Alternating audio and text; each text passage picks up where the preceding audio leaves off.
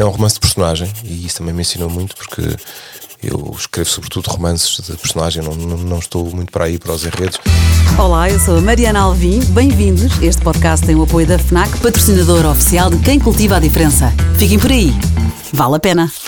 João Tordo, escritor e guionista premiado, é formado em filosofia estudou jornalismo e escrita criativa em Londres e Nova York. E a tua tese foi sobre o livro de 1984. A minha tese de curso. De curso cá? Sim, de licenciatura em filosofia.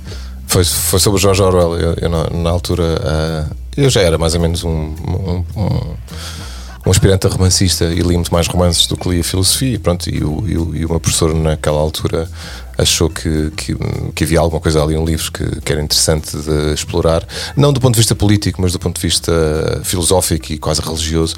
E então acabei por escrever uma tese sobre 1984, dentro do curso de filosofia, mas, mas pronto, na Universidade Nova nós podíamos fazer estas coisas porque os professores tinham uma abertura um bocadinho diferente, talvez, das, das dos contextos mais clássicos da academia. Mas tu não, não escolheste este como um dos teus livros favoritos, mas gostaste?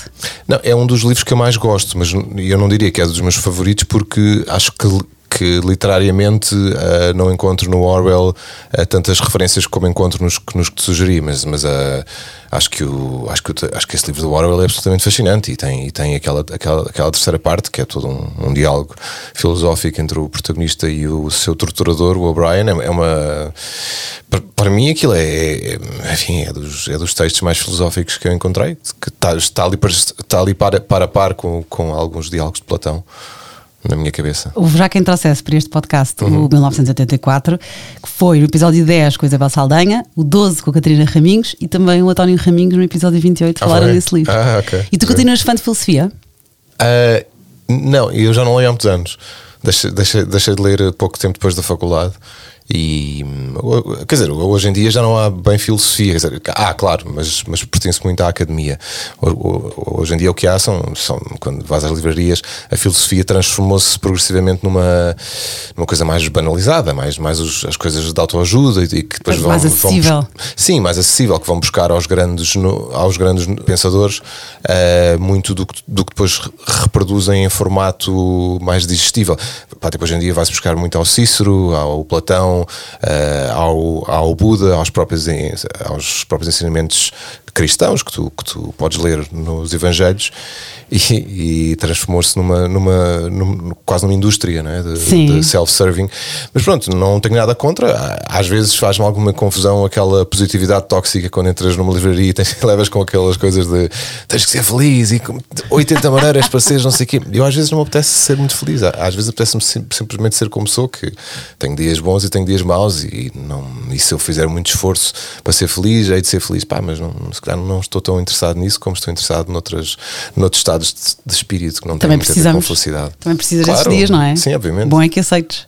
Sim, e a própria literatura não se coaduna muito com, com estados de beatitude, nem de felicidade, nem de, nem de bem-estar permanente, nem permanências. A, a procura disso parece-me parece lógica e parece-me humana, mas também parece, para um escritor, não é uma boa ideia estar sempre à procura desses estados, porque é dos estados de conflito, de fuga, de separação, de, de tensão emocional que se faz a literatura. E, eu, e como é a minha profissão, convém não me divorciar dela. Já Não queres ser no Paulo Coelho? Não, não quero. E tu, em Nova Iorque, escreveste o teu primeiro romance, O Livro dos Homens Sem Luz, entre turnos de um restaurante e aulas de escrita criativa. É, não era bem escrita criativa. Eu estava a fazer um curso de escrita literária no, no City College em Nova York, que era, que era, a única. Não, não é nada uau. Não é, Porquê? Porque é a única é um sonho que eu não vou cumprir, estudar escrita em Nova York. Sim, mas é a única faculdade de, de, do Estado que, que, é, que é mais ou menos barata porque é uma faculdade pública. Normalmente as pessoas querem ir para, para as faculdades que, que são Ivy League e que custam 40 mil dólares ano, é mais agora hoje em dia. E aquela faculdade custava 3 mil, portanto era uma, era uma, é uma faculdade pública que os americanos, eles próprios, não olham com bons olhos aquela faculdade, porque é mais para as pessoas mais desfavorecidas, etc. E eu, portanto, as minhas aulas eram partilhadas com muita gente que vinha de meios menos. Uh, vinha do Bronx, que vinha de, dos bairros latinos, e eu achava graça a isso. Essa, pois é, isso que eu disse também é muito giro. É, mas não é o sonho. É? O sonho é ir para uma Ivy League uh, College, mas nesse caso eu fui para uma, uma faculdade barata porque era a que eu podia pagar e ainda assim tinha que estar a trabalhar no restaurante. Mas, mas o, o primeiro livro, olha, de todos os meus romances, foi aquele que menos vende, que as pessoas menos conhecem. mas eu acho que nele está hum, a gênese de muito do que eu fiz depois.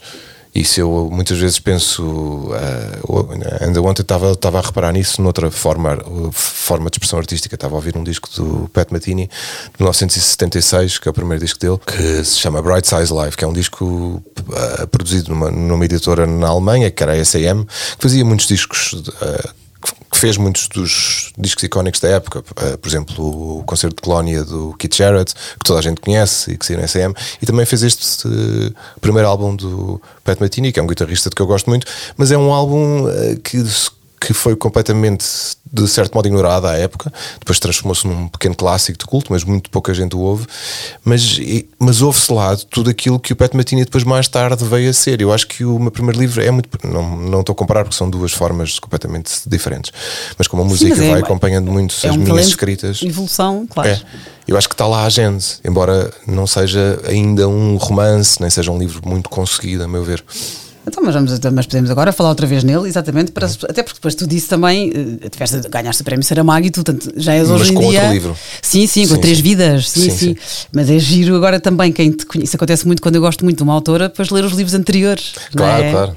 Não, eu, eu só acho que esse primeiro romance, muitas vezes, para quem conhece os outros livros, é um livro estranho e, e pode ser até uma desilusão porque não vão encontrar lá o, João Tordo não me vou encontrar no formato de hoje, vou-me encontrar num formato ainda muito à procura de qualquer coisa, não é? Muito como, a tua voz. Exemplo, sim, como por exemplo, quando, quando lês o quando lês o manual de pintura e caligrafia do Saramago ou levantado do chão, encontras um pré-Saramago quase, é? ou seja, um Saramago que passou muitos anos a tentar encontrar aquela voz que depois surge, não tanto no Memorial do Convento, porque é um, um desvio barroco, mas, mas no Ano da Morte de Ricardo Reis, quando finalmente surge aquela voz que toda a gente depois identifica. Eu acho que esse é o objetivo de qualquer escritor, é que tu escrevas livros que as pessoas entrem, entrem numa FNAC e, e abram o livro e sem verem o título sabem que és tu. E como é que isso se faz? É magia, não é? é, uma, é uma, não há uma, se isso tivesse uma fórmula, toda a gente fazia, mas de facto é uma combinação muito parecida com a música, através de, que, dos três ramos do, da, da, instrução musical: tens o ritmo, a harmonia e depois a melodia, que é o indizível. Tu podes ir para a escola durante 4 anos e aprendes ritmo, e aprendes o solfejo e aprendes a harmonia, mas ninguém te consegue ensinar melodia. É uma coisa que nasce contigo, ou que tu vais, vais encontrando conforme te aproprias da, da, da, técnica e vais aprendendo o ofício. Eu acho que, que escritores como o Saramago, como a Virginia Woolf, como o James Joyce, como o Virgílio Ferreira, como a Cristina Bessa Luís, são são todos escritores que conseguiram essa voz só sua e, de quando, e quando tu abres os livros não precisas de ler o, o título. Sim, isso, tapar o autor, qualquer um destes que, é. que, eu te disse consiga adivinhar sem, sem ver a capa. Eu sinto muito isso com uma autora que trouxeste hoje, que é mais contemporânea, que é a Elizabeth Strout. Também. Eu sinto imenso isso. É Sim. É a voz dela. É a voz dela, Sim. sem dúvida. Mas isso faz com muitas décadas de trabalho em silêncio, que é, não é possível ter isso assim de, de um dia para o outro. É mesmo uma questão de Construção. muito trabalho. Sim. Construção. Construção. E tu agora deste exemplos de música, gira essa analogia, porque tu tocaste contrabaixo, tocas agora guitarra, não é? E cantas num coro clássico canto num cor clássico. Quer dizer, que cantava agora com, com este, esta cena do Covid, que eu agora tive há pouco tempo, tô, sim, fica com uma voz estranhíssima. Mas já, já recuperas. Já recupero. A aguinha natural, que é o que estás a ver, muito bem. Andas de bicicleta por Lisboa, mas és um homem do país, porque fizeste Portugal de les a les para conhecer leitores e assim conheces não só o nosso país, como tens uma forte comunidade de leitores. Isso é giríssimo. Sim, eu comecei a fazer isso eh, em 2004, 2005 e hum, nos últimos 17 anos tenho feito isso todos os anos. Né? Fora o ano da pandemia, 2020, que foi um ano um stop, uma pausa. Stop. Este ano exagerei e fiz, desde que o último aniversário, a 14 de abril, já fiz 38 cidades. Pá, o, o, que é, o, que, o que parece um número, mas, mas é muito difícil quando tu tens uma vida cotidiana, não é? E muitas destas cidades foram dias prolongados, porque estive em Espanha uma semana a gravar um curso, depois estive em Estocolmo, mas quando cheguei aqui a um momento decidi que para o ano eu não posso fazer isto de novo porque já não tenho nem capacidade física nem mental, ainda que tenha sempre muita vontade de conhecer os leitores, não, não de conhecê-los no sentido pessoal, é? eu, acho que, eu acho que é impossível nestas viagens tu teres uma, uma aproximação muito grande às pessoas, mas, mas acho que a minha dívida de gratidão é, é com os leitores, não é com os críticos. Quer dizer, eles têm o seu lugar, obviamente, os críticos e os jornalistas e, e tudo o que está. Sim, mas no fundo é também como os músicos, são os que te fazem, não é? Sim, no, e também no sentido de são os leitores, é por eles, é, é, é por existir essa comunidade, depois se espalha pelas redes sociais, no Instagram, nos, agora no TikTok também, não é? eu, eu não tenho TikTok, nem sei o que é, mas, uh, mas no Facebook e no Instagram são os leitores que te permitem ter uma vida de escritor, porque se eles não, não, não comprarem os teus livros, tu não, não, não tens, tens... vida de escritor. Quer dizer, podes escrever, mas não, não vendes. E nisso eu acho que a literatura deu um passo muito grande ali com a viragem do século e com uma chegada de muitas vozes femininas e masculinas à literatura que foram uh, criando este, esta espécie de quase mainstream em que tu tens um, o escritor que já não é uma, uma referência obscura, já não é uma pessoa que, que quase não existe, não é? uh, ou que está distante. Fechado. Antes eram mais distantes, inacessíveis. Acho que essa proximidade pode ter riscos e, e, e tens que medi-la com alguma com algum cuidado, porque se, se, te tornas demasiado visível e se estás em todo lado e em toda a parte, bom, passas a ser passas a pertencer a uma outra categoria da existência, não é? Pronto, e portanto tem que, tem que ser com a, com a devida medida, mas nas outras formas de expressão artística, ou em algumas outras formas de expressão artística, isso, esse salto não aconteceu. E portanto continuas a ter muito, muitos, muitos, muitas manifestações que são que são subsidiadas necessariamente, como o cinema, por exemplo, não é? que, que e, e, entre o cinema português e o público há um divórcio grande, como toda a gente sabe, e, e, e um filme português muitas vezes faz tipo 700 espectadores. Quer dizer, se eu fizer 700, se no meu próximo livro só 700, 800 pessoas o comprarem, eu, eu estou em sarilhos. E portanto há, há toda esta diferença não é? entre, de facto, tu teres a necessidade de conquistar um público, de manter esses leitores, de os, de os alimentares com qualidade, de facto aguça o engenho. Quando tu não tens de o fazer, de certo modo, tornas-te mais uh, solipsista, ou seja, ficas mais fechado na tua bolha. Sim, inalcançável. Sim, porque não tens necessidade de ter resposta, não é? Portanto, como não tens esse escrutínio, e não estou a dizer que isto é bom ou é mau. Uma característica, é uma escolha. Sim, uma característica. Sim. Mas a literatura tem esta coisa muito específica, com esta nova geração, esta, esta geração que já não é nova, agora já somos os cinquentões quase, mas uh, que apareceu ali há 20 anos e que de facto teve essa consciência que se eu quero ser escritor a uh, tempo inteiro, eu preciso ter um público. E esse público vai-se conquistando dia a dia, livro a livro, passo a passo, de certa maneira, quilómetro uh, após quilómetro, é? mas depois o que tu tens é tens de um lado os escritores que fazem isso e que fazem esse trabalho que é muito cansativo, que é o que eu faço, porque gosto muito de de ter um público e de ter leitores e de ter quem E é-te natural também tu, também ganhares o prémio Saramago, fizeste uma road trip até Penafiel para receberes o prémio do próprio Sim, Saramago. Não é nada. Não, não, mas também tens esse espírito.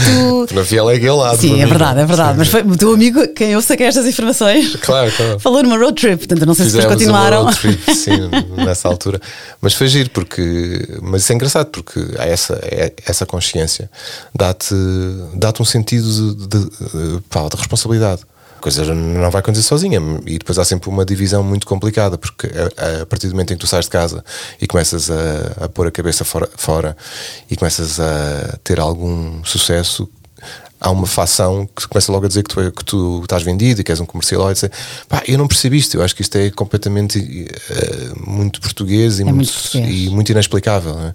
ter leitores e ser um escritor de qualidade não são coisas incompatíveis. São muito compatíveis em qualquer parte do mundo e, portanto, eu, eu gosto de pensar que calho nessa categoria. Ir conquistando o público dia a dia outra característica boa que tu tens e que joga a teu favor, e, e é sem dúvida mérito, que é a capacidade de trabalho. Portanto, a capacidade de trabalho é um talento para um romancista e tu tens esse, porque és um maratonista na produção e na consistência, na capacidade de escrever. E isso é raro, ou seja, trabalhas muito e consistentemente, porque às vezes é, é, não é só o talento que chega, é também o trabalhar. Portanto, antes de irmos aos leitores, não é? No teu trabalho de escrita, e tu trabalhas mais num café do que em casa. Não te atrapalha o barulho? Agora trabalho mais em casa. Nos é? últimos tempos, sim, porque precisamente por causa disso que tu agora disseste, o barulho está a começar a fazer-me alguma confusão, porque os cafés depois da pandemia tornaram-se muito mais barulhentos e aqueles dois anos foram até simpáticos nesse aspecto. Quer dizer, não foram nada simpáticos, mas foram simpáticos para quem trabalha fora de casa, porque havia de facto um grande silêncio. E agora, nos últimos meses, tenho reparado que não é assim e, portanto, tenho voltado mais a trabalhar em casa. Mas uh, eu conheço muitas pessoas que têm enorme talento e que, e que têm e que por qualquer razão não, não gostam muito de trabalhar nesse no talento que têm, ou, ou custa-lhes muito, ou, ou, não, ou não encontraram ainda o seu métier, o seu ofício. E portanto o talento só por si não, não, tem, chega. não chega, nem a técnica só por si. Não é? Há uma escritora americana que diz isso, uh, Joyce Carol Oates, que diz a técnica sem arte uh, é mero exibicionismo e a arte sem técnica não comunica. E portanto, juntar as duas coisas, arte e ofício, é, é o segredo. E isso aí implica muitas, muito tempo de trabalho. E isso eu acho que eu sou capaz. Disciplina. E muita disciplina, sim, que é, que é o que eu tenho mais procurado. É essa disciplina de estar lá quando, quando a coisa acontece. Né? Mais uma vez é mérito também, não é? Lá está. E também é... Sim, eu acho que é, mas, mas há um lado que não é mérito, ou seja, se tu pensares no, no, em certos. Ontem estava a ler acerca de Brahms, porque, porque estou a escrever uma coisa sobre uma, sobre uma maestrina e, e ela está a tentar um, montar uma peça de Brahms com orquestra. E o, e o Brahms, aos 23 anos, escreveu uma das peças mais belas da história da, da música, que, que, tem um nome alemão que, que, que não vou atrever-me a pronunciar, não sei se falas alemão. não. não, ok. Tradução é a canção sagrada ou a canção espiritual. Uh, em alemão. E aquilo é das coisas mais bonitas da história da música. E o homem tinha 23 anos. E, e eu, eu, quando, quando li acerca disso, e pensei que raios o partam, né? como é que alguém aos 23 anos consegue fazer aquilo? Mas de facto é porque os estudos também começavam mais cedo nesses tempos. Né? E, e a vocação. Que eu acho que é uma pois, coisa que também uma pessoa esquece, que não tem exatamente a ver com talento, no sentido em que ah, ele é muito talentoso ou ela é muito Sim, está bem, mas isso é, um, isso é um, um, lado da questão que pode ser. Eu posso ter umas cordas vocais ou ter nascido com umas cordas vocais que me permitem ser, um, ser um, um, grande tenor, que nunca seria o meu caso, porque eu tenho um registro muito mais grave. Ou nasceres com um talento especial eh, para. Os filhos desenham, olha, para tenho, tenho um filho que desenha de uma maneira inacreditável. Por exemplo, isso é uma é coisa é que não lhe foi ensinada. Não, não é? é inato. A vocação, eu acho que é outra coisa, que é uma mistura de teres esse talento inato, mas depois como uma compulsão, quase uma coisa quase obsessiva, no sentido de fazeres aquele, aquela manifestação de, de arte ou do que for. Eu acho que compositores como Brahms ou escritores como Dostoevsky ou, ou gente assim, não é? que, que, que nasce com essa, com essa vocação, pronto, são, são casos, acho que é mais atribuível a um a uma coisa divina do que propriamente a, um, qualquer trabalho que se possa fazer. Que sorte! Que sorte, é verdade. e depois trabalhar no meu caso. O meu, o meu caso é, é muito mais de. Acho que tenho um bocadinho de vocação, acho que tenho um bocadinho de talento, mas acho que é sobretudo o trabalho. Claro que sim. É, e é mais trabalho. Mas tens sem dúvida. E tens, isso acho que foste muito referido uh, neste podcast. Já tens sido várias vezes hum. referido. Mal, mal. Bem, bem, não. Livros teus como O Favoritos. Ah, meus, okay, okay. Ou a Luísa Sobral no episódio 13 dizia que, que, que pergunto sempre com quem é que jantavas ou almoçavas. Ou ah, sim, a Luísa. Sim. Diz ela diz, almoçaria com o João Tordo e adorou o manual de, manual de sobrevivência okay. de escritores. Eu também gostava de almoçar com ela. Olha, então pronto, ficámos aqui com empatia gira. É uma grande leitora e é uma, é uma grande artista, claro. Sim. E tu jantarias, eu tenho que me colar este jantar ao Paul Oster e à Sirius Tvect, a mulher dele. Tu Sim, eu com disse eles? o Paul Oster e Sirius Tvect porque não tanto pelo que, pelo que eles escrevem hoje em dia, porque eu, eu, eu já fui muito fã do Oster quando era adolescente e depois perdi um bocadinho o gosto e até os últimos livros não me agradaram muito. A Sirius Tved, gosto muito dos primeiros livros dela também, os primeiros dois ou três, depois há ali uma fase que eu não gosto tanto. O último nem sequer consegui terminar de ler, mas mais por minha culpa do que culpa dela. Mas a, a, eu gostava de ver, era a dinâmica deles. Ou seja, eu gostava de ver a, a, dinâmica de um casal em que os dois são romancistas famosos. Ele antes dela, mas ela depois, de certa maneira, é mais é, é, mais filosófica e mais cerebral do que o marido. Sim, ele é mais mainstream, é? ele é mais, mais massas, mas ela também é premiada e eu, sabes que eu tentei procurar, eu não me lembro, li um livro dela só que adorei e não me lembro qual era. Não seria é dos primeiros uh, também. um que se chama de Blindfold, que fala de uma estudante em Nova York. Uh, não? Não, não era Blindfold. Não, era okay. não, mas estive a ver. Aliás, até liguei à minha amiga que me emprestou o livro, que me ofereceu o livro, que lembro-me perfeitamente quem foi, a Sofia, e ela não entendeu. Que eu só disse, como é que se chama? Mandei mensagem. Ela deve estar fora em viagem, em, okay, férias. Okay.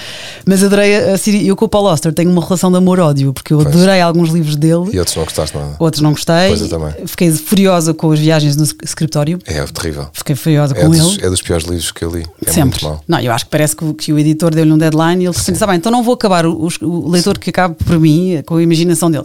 Paulo Oster, tens que. É, e o último, e, e- e o, o último não, o penúltimo, que, é que era o 4, 3, 2, 1. eu Que é um não gigante. gostei. É, eu gostei do princípio, mas depois não, Fiquei, Não prendeu? fiquei- não, depois às tantas pensei, mas isto são. é- ele vai-me contar a mesma história quatro vezes com pequenas diferenças. Não consigo. Festa, agora consigo. Não consegui, fiquei também. Mas as pessoas gostaram. Eu é que. A crítica é boa, mas eu não consegui ir lá não também. gostei. Eu gostei Não imenso do. Oracle Night, adorei as viagens em Brooklyn. As loucuras de Brooklyn. Sim, as loucuras de Brooklyn é, É o meu favorito. E depois eu, que- eu que tenho mania, por acaso é giro, porque há muitas pessoas que trazem para aqui biografias e tu também gostas de biografias. Uhum. Eu tenho mania que não adoro e gostei imenso do Diário de Inverno, que é a biografia dele, a autobiografia. Ah, sim, sim. É pequenino. Sim, depois é há até uma continuação, mas gostei imenso. E aí há um capítulo que eu nunca mais me esqueci e é sobre ele e a mulher. É engraçado agora. É? Falaste na relação deles. Ok. Que, mas na verdade é uma viagem de carro, mas pronto, não vou aqui spoiler, mas Tá pronto, jantarias com eles, eu, eu colar-me ia ao jantar. É, era só para ver como é que eles, como é que eles A dinâmica, não é? casal. tens- Sim, porque eles já são casados há tanto tempo, não é? sim, sim, é um Que, casal que já. é, que é, é quase uma curiosidade mórbida não, mas também, mas eu percebo. de olhar para as ser entranhas de um casamento. Mas eu ficava ao lado dela. e trouxeste também, tu trouxeste a, a Bíblia, um dos livros que escolheste. Sabes que a Alice Vieira, no episódio 29, também me trouxe a Bíblia. Que engraçado. Eu, eu ganhei uma, uma nova relação com a Bíblia depois da tradução do Frederico Lourenço. Porque a tradução do Frederico Lourenço é, um- é, é, uma, é, uma, é uma ar- de ar fresco naquilo que era um livro tradicionalmente difícil de ler, até pelo, pela componente física, não é? porque as Bíblias eram vinhas. Eh, vinham com o Antigo e o, e o E o Novo Novo, Testamento no mesmo volume, em letra muito pequena, com páginas de, com página de Bíblia, e era difícil de ler e era, e era maçuda às vezes. E recentemente li, li algumas, alguns fascículos, porque aquilo está separado em partes, do Antigo Testamento que adorei, e depois comprei os Evangelhos que vêm num só volume, os quatro Evangelhos, e aí sim é que eu, é que eu percebi que a tradução dele era de facto extraordinária, já porque as notas introdutórias são fascinantes, e depois porque ele mostra-te muito bem diferença entre, entre os evangelhos que são sinóticos, que é o que são Marcos e Lucas e Mateus, e o de São João, que é o que é o, de- que é o que mais comumente usado hoje em dia nas missas. Referido, e, e é o mais recente historicamente, né? E as diferenças são enormes e são, e são, e são muito impactantes, porque enquanto tu no, nos sinóticos tens um, tens um Cristo muito mais eh, despido, mu- muito mais oculto, muito menos popular, não é, por assim dizer, e que até chega ao fim da sua, da sua vida e, e morre em dúvida. Ah, e aquela famosa pai, porque é que me abandonaste? Isso é, isso é dos sinóticos. Enquanto no, no de São João é uma celebração da, dele como filho de Deus, como filho do homem. Não é? Portanto, há uma diferença muito grande entre os evangelhos e, e depois também porque o, deu-me para perceber que a história. a mitologia na qual estamos empapados, é? na qual estamos de certo modo submersos, que é uma mitologia bonita, eh, é uma história de ficção. É, é uma história de ficção muito, muito bem contada, cheia de patos, cheia de sofrimento, eh, e faz sentido porque, porque é que nós estamos tão agarrados àquela história. Porque é, um- é uma história que tem todos os componentes de uma excelente narrativa, com o acrescento de que a personagem no fim ressuscita e tudo. É? Mas há ali uma. Spoiler. Sim, spoiler. Ninguém sabia. Ninguém sabia que ele ressuscitava. Mas é, uma, é, um, é um percurso muito engraçado, porque quando, quando lês esta tradução, com, que é feita do grego, e portanto as palavras são um bocadinho diferentes das que nós estamos habituados, habituados a ler nas Bíblias comuns, ah, ou mais comuns, percebe-se que é um percurso não de um, de um ser transcendente, não, não de um ser iluminado necessariamente, mas de um homem que padece de uma profunda solidão. Pá, Quando, quando, tu, quando chegas ali à, à última parte e de, e de repente a seguir à, à ceia final, na última ceia, os discípulos adormecem todos. Pedro nega-o três vezes, ah, Judas trai-o, todos o abandonam e o homem vai sozinho com a sua cruz até à, à Gólgota e, e no final, claro que está em dúvida, claro que está em desespero, não é?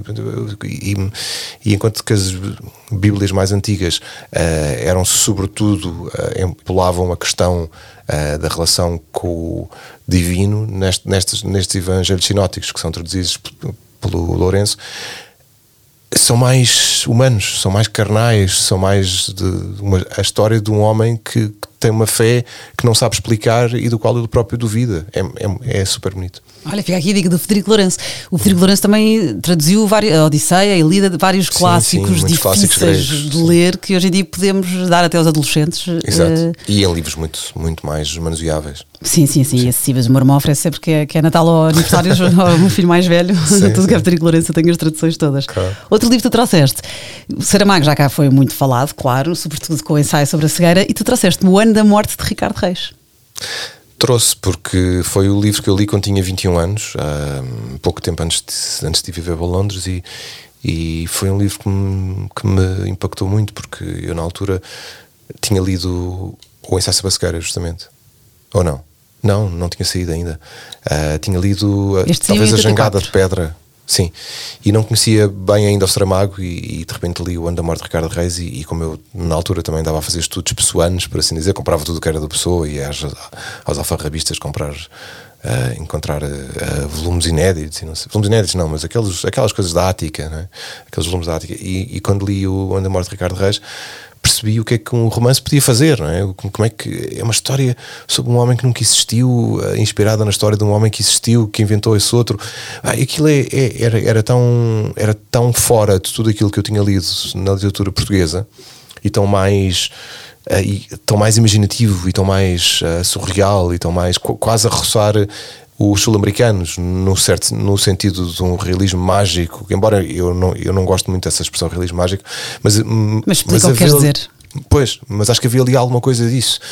E era tão, tão fora de tudo o que se fazia cá que eu pensei: este homem de facto, é um, este homem de facto vai ser o, o, a grande referência. E depois ganhou o Prémio Nobel. Exato. Uh, porque era. Porque.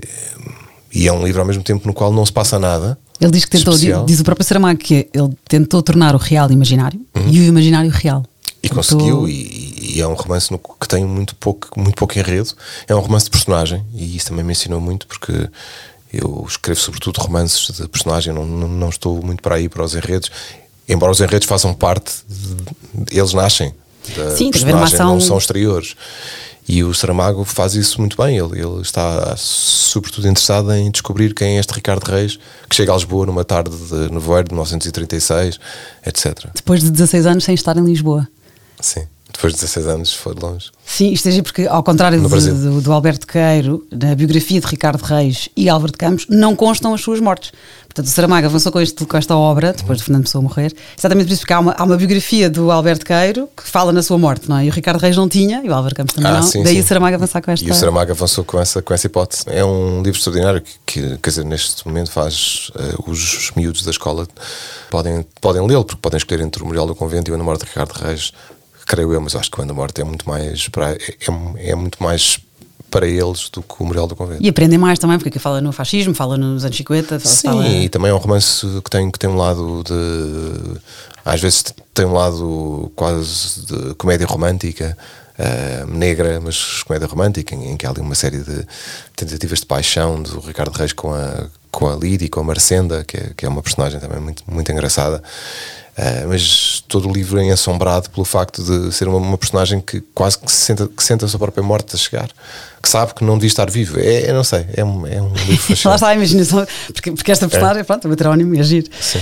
Tu trouxeste um livro muito especial para mim, que por acaso li, li há pouco tempo e gostei imenso, então adorei que tivesses falado nele, que é O Meu Nome é Lucy Barton, da Elizabeth, Elizabeth Strout, vencedora do Pulitzer. Sim, eu gosto muito dela porque eu acho que ela tem, dentro das letras norte-americanas, tem uma voz muito, muito é, tal, particular. Falávamos há pouco, exatamente. Sim. Tem voz, sem dúvida. Eu também acho que consigo Sim. identificar os livros dela. Acho que a Olive uh, Kittredge. depois fizeram uma série, que por acaso eu não vi, mas, mas o livro uh, para mim foi, foi muito uh, engraçado ler como, como como ela constrói uma personagem tão americana, mas ao mesmo tempo tão universal no sentido da infâmia quase, porque a Olive Kitteridge é eminentemente detestável. Ela é uma mulher muito difícil e, e no livro ela, acho que acho que Elizabeth Strout não, não tem medo disso e não tem medo também no Lucy Barton de e é um criar. personagem, como também tu disseste é. sobre. A Olive no meu nome é Lucy Barton também tem essa aquela coisa de a, a mãe é, é um, uma personagem muito pouco simpática. E eu, eu gosto disso, gosto quando os escritores não estão preocupados com, com o politicamente correto do ah, não, esta personagem tem que ser assim assado porque senão não sei o quê. Não, eu acho, eu acho que, isso, que isso faz parte da vida haver pessoas que são difíceis. Eu acho que isso é o bom deste livro, não é? O é realismo o da personagem. Elas... Mas nem toda a gente gosta. Ok. O Olive Kittredge uh, é tão real que quase uhum. que parece. Uh, tive que investigar, não é? Quem é Não é, não é ninguém. É, imagina, é uma personagem. Não, mas, mas a Lucy Barton também é tão real. Sim. Mas lembras daquele, daquele capítulo do, do Olive Kitchen em, em, que ela vai ver o filho em Nova York? Sim. Pá, esse, esse, capítulo é terrível porque ela, porque ela vai ver o filho e o neto e a mulher do filho e às tantas aquilo vai progredindo para, para o narcisismo dela a vir ao de cima. E ela vai-se embora de repente assim e deixa, e deixa aquilo tudo para trás: o filho, o neto e mas a o filho nora. também apetece-me dar ali um beliscão no Mas braço. o filho tem alguma razão, porque, porque, porque aquela mãe é uma coisa terrível. E no entanto, nós, nós estamos empat- empaticamente quase ligados a Olive Kittredge porque conseguimos ter empatia com o seu sofrimento. Aliás, essa é uma das coisas que eu acho que a literatura faz tão bem, que é esse, esse- essa zona em que. Que é tão contrária ao mundo do- das redes sociais, em que é tudo sim, não, gosto, não gosto, cancela, não cancela, preto Sim. e branco. E, é e a literatura não, é, é- eu posso empatizar com o Olive Kittredge, eu posso estar de 400 páginas com, com o Humbert Humbert do, pá, do Lolita, não é? que é um, que é um Sim. narrador eh, que, que, enfim, que, que, que hoje em dia o livro nunca seria publicado nos Estados Unidos. não é? Mas- ou, posso, ou posso estar a 500 páginas com o Raskolnikov é? do Crime e Castigo, que mata duas mulheres de uma maneira brutal. É um livro, de, de um- de uma, é um livro tenebroso. E, Olha, o Diogo entanto- Dias fala nesse livro no episódio aqui no, no podcast. Olive mas a literatura ensina muito nisso, percebes? Eu acho, que- eu acho que mu- muitas das razões pelas quais nós dizemos que os livros são importantes, etc., não tem tanto a ver com. com pronto, há um lado imaginativo, mas também porque nós também podemos ir buscar a, a muitas outras áreas da vida, até aos jogos de computador se pode ir buscar isso. Mas os livros, ou os romances, não é para se dizer, espelhos. são espelhos e são e produzem esse, essa empatia que, que- não é exatamente a empatia que se fala nos programas de TV da, da tarde, né? em, que, em que os apresentadores muitas vezes dizem que têm empatia pela pessoa que está à frente, mas é fácil eu ter empatia com alguém que está a sofrer. Mas É uma empatia diferente, sim. é porque a raiz original da palavra é a possibilidade de eu estar com a aversão, ou seja, com aquilo que me causa aversão. E eu poder estar com uma personagem como a Olive Kittredge, que me causa aversão, ou com o Raskolnikov, que é uma personagem da qual eu. O mais provável é, é, é tu não gostares dele porque ele mata duas mulheres à página 40. Mas as questões ou, que ele põe. Ou Lolita, não é? Ah, isso é que eu acho que é fascinante. e Isso ensina-nos a não sermos. Sermos, não, porque, porque esta, esta, esta mania de se falar no plural agora, sermos, somos, não sei o quê, é, a eu ser menos, ah, mais humano. No Sim, sentido de aceitar Aceitar. aquilo exatamente. que, aquilo que é que às vezes é impossível de aceitar. E aceitar as diferenças. Eu, a Olive Kittredge, eu não a adorei no início, ou durante, e acabei o livro a dizer que gostei imenso dela. Uhum. Claro. Eu, ao princípio, não gostava dela. Enquanto que a Lucy Barton, o livro que tu trouxeste, o meu nome é Lucy Barton, isto Uhum. é Elizabeth Strout. Eu gostei, eu gostei mais deste livro do que do Olive Kittredge, se bem que Eu- o sim, da- eu da também. Olive dizem que ainda não li o segundo e dizem muito bem, dizem que ainda é melhor, portanto quero, quero ler. Eu não li também. A Elizabeth e a, e a Lucy Barton, eu gostei logo desde o início. É uma mulher que está internada no hospital mais tempo do que esperava, não sabem o quê. Depois o marido e, as filhas visitam poucas vezes. E a mon- monotonia quebrada pela mãe que não se viam há anos, nem conhecia as netas, e aparece e fica lá cinco dias. Sim. E mais do que uma relação filha, que é o que um bocado diz a sinopse a primeira vez, isto é um bocado sobre as coisas que tu não dizes às pessoas com quem tens proximidade e devias, calhar, dizer. Ou no fundo, tu, tu, tu ouves, o- é o monólogo interior dela muito mais do É. que. E é incrível, porque Sim. quando eu digo espelho é nesse sentido, é mesmo que eu não seja uma Lúcia ou não tenha esses problemas com a minha mãe, que vejo com frequência, é muito humana, é muito real. É. a tal voz da Elizabeth Strout que torna as personagens incrivelmente reais. Sim, eu acho que, pouco, que poucos escritores conseguem isso de uma forma tão presente, não é? O Cutilante, há, há outra escritora canadiana, e, eh, aliás, indo-canadiana, que é a Jhumpa Lahiri, que também tem essas qualidades de muito, muito de criar personagens difíceis, mas, mas que são que se tornam nossos. São humanas. É, sim. E, e isso, é, isso eu acho que quando muito a, a literatura pode ser vendida assim, como uma espécie de isto torna-te um bocadinho, um bocadinho não melhor, nem pior, mas abre-te abre espaço. E isso, é isso, é isso que eu sinto que os livros fazem comigo, é que abrem espaço. Mesmo quando escrevo, por exemplo, no, no, no último livro que publiquei, O Naufrágio, é um livro sobre um tema difícil, um tema É fraco. literalmente um naufrágio. Só- Fica aqui Sim. o recado que o chefe Kiko mandou dizer que adorou. Eu ainda não. Eu recebi uma mensagem dele. Ai, foi? É um tema difícil e fraturante, embora o livro não é sobre um tema, é sobre um homem. É outra vez Sobre uma personagem, sim. Mas o segundo capítulo, que é escrito do ponto de vista de uma mulher que, que sofre assédio quando é muito nova, assédio sexual e moral, e eu tinha alguns preconceitos acerca do, do, do tema ou do assunto, perdi-os nesse capítulo, porque me forçou a pôr-me na posição de uma pessoa muito jovem que, que passa por aqueles momentos. Tu fazes isso e... muito bem, que é uma coisa que eu admiro, desculpa interromper-te, nos escritores que é. Eu sou uma escritora wannabe, portanto ainda estou. Ah, okay. Já passei as 40 e continuo a escrever. E, e faz isso muito bem, que para mim é o que eu acho que eu mais gosto nos livros, mais do que o enredo, é as, é as personagens. É, Sim. E tu fazes isso muito bem, eu sair de ti, do homem de 40 e poucos anos. 40 e muitos. Sim, mas dos 40 quem, quem está a contar. mas.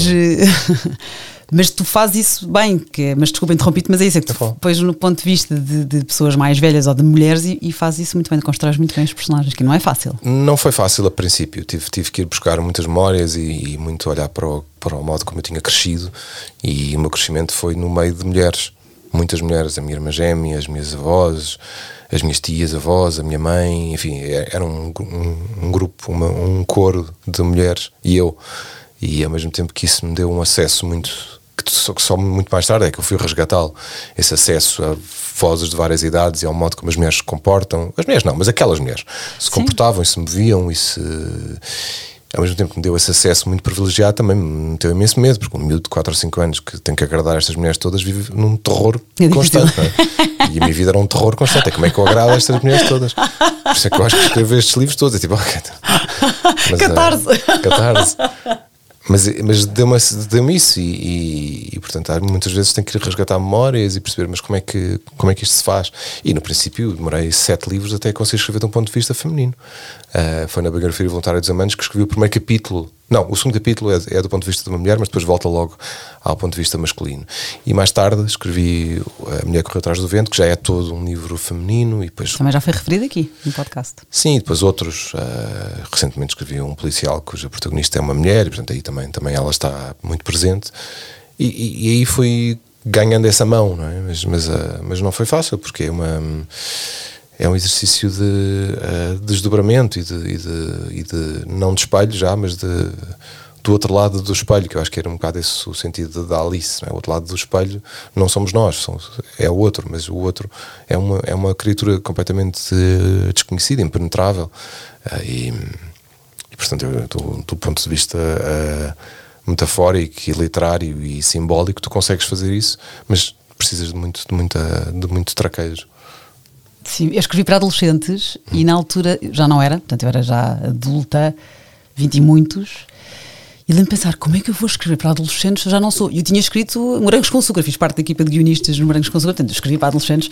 E, e, apesar de ouvir muita frase da minha equipa a dizer, Mariana, mas eles hoje em dia não são assim, eu defendia algumas coisas, não, espera aí, os tempos podem mudar e pode haver as redes sociais, na altura ainda não havia, mas os humanos são os mesmos, as crises uhum. existenciais são as mesmas.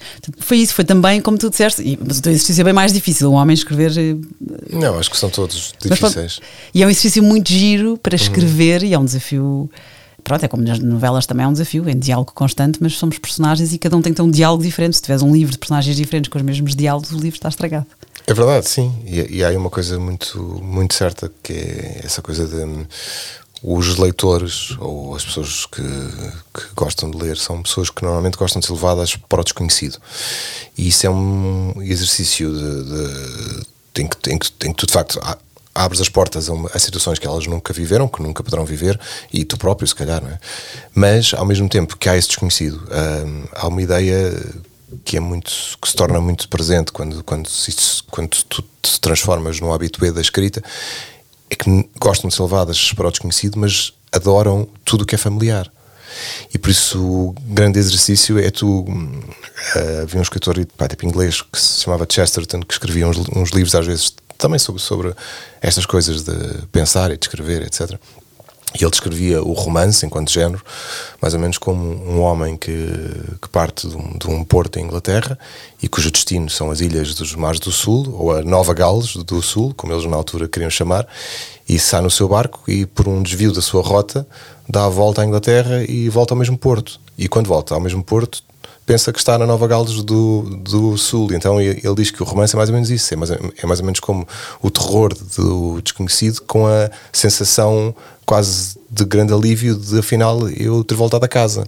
E isto. Um, e este erro de cálculo, né, que é um bocado aquilo que tu fazes quando, quando entras numa história, é ok, eu posso ter, até estar a escrever sobre o planeta Zorg que não, e, marci, e marcianos, etc.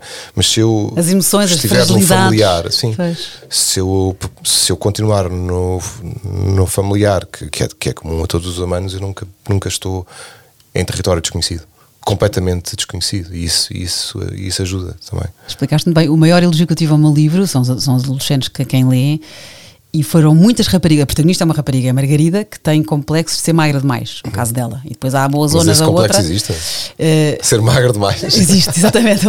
ainda, ainda existe, ainda, ainda existe. existe. Agora, mas sim, realmente. Mas ainda existe, mas nem que seja. E eu tive muitos e-mails, sobretudo raparigas também, mas também rapazes leram os livros.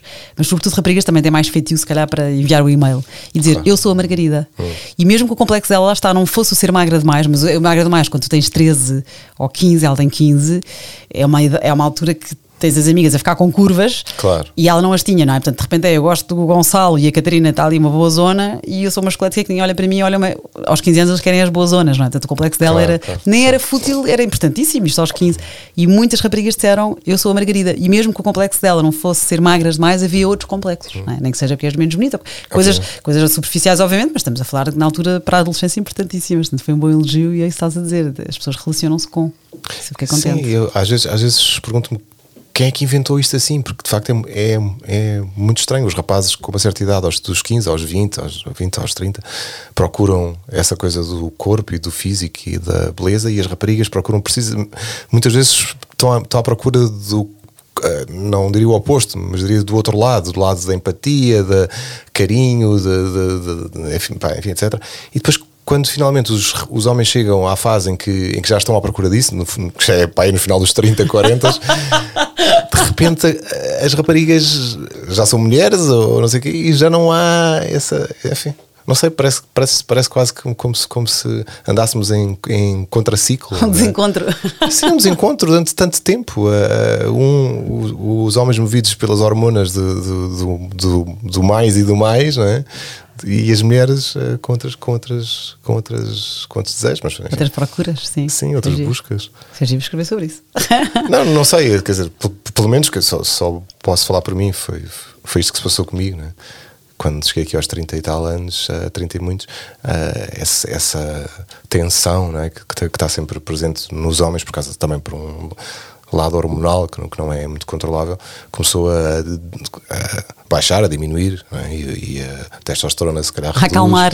Sim, acalma e tu, e tu deixas de olhar para o mundo assim, é? deixas de olhar para o mundo como. Uh, como, como, coisas de desejo e de obter e de propriedade e de querer e não sei o quê, e, e começas a ganhar alguma amplitude uh, nos teus sentidos e, no, e, na tua vida emocional, e depois descobres que grande parte das mulheres que tu conhecias aos 20 anos já tinham essa amplitude e essa vida emocional, só que tu não percebias. Cresceste depois. este é esquisito, não sei. Mas há, há, o clichê de que os homens, as mulheres crescem primeiro. Mas eu, mas eu concordo. E, embora agora não se, não se podem falar de dizer essas coisas porque estamos a generalizar ou estamos a não sei o quê. Sim. Pronto, mas enfim. Mas tu tens uma irmã gêmea. Tenho eu tenho um irmão gêmeo pois. e é giro. E eu, eu, eu, como tu, eu sou rodeada de homens. Ao contrário, tanto ah, tu és rodeada okay. de mulheres, eu tenho dois irmãos. Ah. E depois, como dizia uma amiga minha, tu até na barriga da tua mãe estavas com um homem ao teu lado. Trabalho com muitos homens também há mulheres na equipa, claro. Tenho três filhos rapazes. Ok, a tua vida é. qualquer, dia vou escrever, qualquer dia vou escrever do ponto de vista de um narrador masculino. Olha, acho que isso era uma coisa boa. Se calhar. Porque, porque, porque, tens todo o material sensível aí para fazer. Tenho que ir buscá-lo. Olha, não sei se te aconteceu. Eu, quando li O meu nome é Lucy, Lucy Barton, da Elizabeth Strout, eu tive que comprar logo a seguir a continuação. Uhum. Não sei se te aconteceu isso, que é o Chama-se Tudo é Possível. Não eu foste não buscar? Esse, não. não. Pronto, porque como eu tinha, eu tinha medo que isso tivesse acontecido, ou seja, no fim da nossa conversa, uh, dou sempre um livro e tento ver o teu género, o que é que tu poderás gostar. Ou... E aqui mal me falaste na Lucy Barton, eu pensei, ele tem que ler mais. E eu senti isso quando eu li a Lucy Barton, ao contrário da Olive Kittredge, que ainda tenho que comprar a continuação. Eu li o Tudo é Possível e também Gostaste? gostei imenso, gostei. Uhum. Fiquei mais apaixonada pelo primeiro, mas se calhar é por ser o primeiro mas, amor, não okay. sei. Porquê? O que é que trata no segundo? E a é Lucy Barton. Personagem? É, a Lucy ah. Barton, no, o meu nome é Lucy Barton, lá está, está internada no hospital e há aqui uma mãe e filha e há muitos não ditos e pronto. O Tudo é Possível é 17 anos depois, portanto, ela que no primeiro livro quer ser escritora, 17 anos depois é uma escritora de sucesso, não estou a estragar o primeiro livro, porque nem sequer isso aconteceu ainda. 17 anos depois, então, ela é uma escritora de sucesso que volta à terra natal Ok. e volta a relacionar-se com os irmãos com quem ela sempre também teve problemas. Um é um homem e menina, a outra é cheia de queixas e a irmã é assim Ok. toda recalcada. Pronto, e então é o Tudo é Possível. E aqui há uma frase sobre este livro que é giro porque no fundo descreve muito bem a esta autora, que há pouco disseste isso noutras palavras. Fala nas ambiguidades e ambivalências da alma humana. Hum. É giro. Tudo é possível. Então recomendo-te. Estava com medo que já o tivesses. Então, Ainda não que- tenho. Não, mas esse eu não trouxe. Ah. Com medo que o tivesses. Então o que é que eu fiz? Agora é um presente envenenado. Vais ter que comprar o, o Tudo é Possível. Porque eu trouxe o terceiro. Há uma continuação. A sério? Uma- sim. É uma trilogia. E então chama-se O William. Obrigado. Outra vez de Elizabeth Strout. Agora enganei-te. Não tenho o Tudo é Possível. Chama-se mesmo O William, que é o reencontro Ah, é Lucy Barton de novo. Outra vez a Lucy Barton. A história continua. Tu no primeiro livro tens um tens um lamiré do casamento dela com as filhas, não é? e depois o marido e as filhas são muito secundários, mal aparecem no hospital. Depois é o reencontro à terra natal dela, sendo uma escritora de sucesso, e os recalcamentos das pessoas. E o William é o reencontro com esse marido. Ah, e Que já não estavam leste? juntos. Não, eu eu não. aca- eu estou a acabar o Tudo é Possível. Ok. E já Não tenho sabia que o William. sequer, Sabes que eu, por acaso, eu, eu fiz anos em maio e foi um presente de anos. E também não sabia que havia o terceiro, porque ele acabou de sair, acho eu, pelo que eu percebi cá ok, em. Portugal, pelo menos. Pois isto é, isto, isto, isto É é, da. Penguin, que anda É, Alfaguara. também, sim. Pronto. Sim, Alfaguara, Pen, Grupo É, Penguin. sim, Grupo Penguin é a tua editora, exatamente. Sim, sim. E então pensei, olha, se calhar já tens o Tudo é Possível, porque é a continuação Ok, do Lucy estás-me a oferecer o livro? Estou a oferecer o livro. Obrigado, obrigado. Olha que eu gosto mais de receber é livros. Que bom, calculei, eu também. bom. olha, e obrigadíssima, gostei imenso Muito desta obrigado, conversa. Mariana, também. Obrigadíssimo. Obrigada a quem está a ouvir.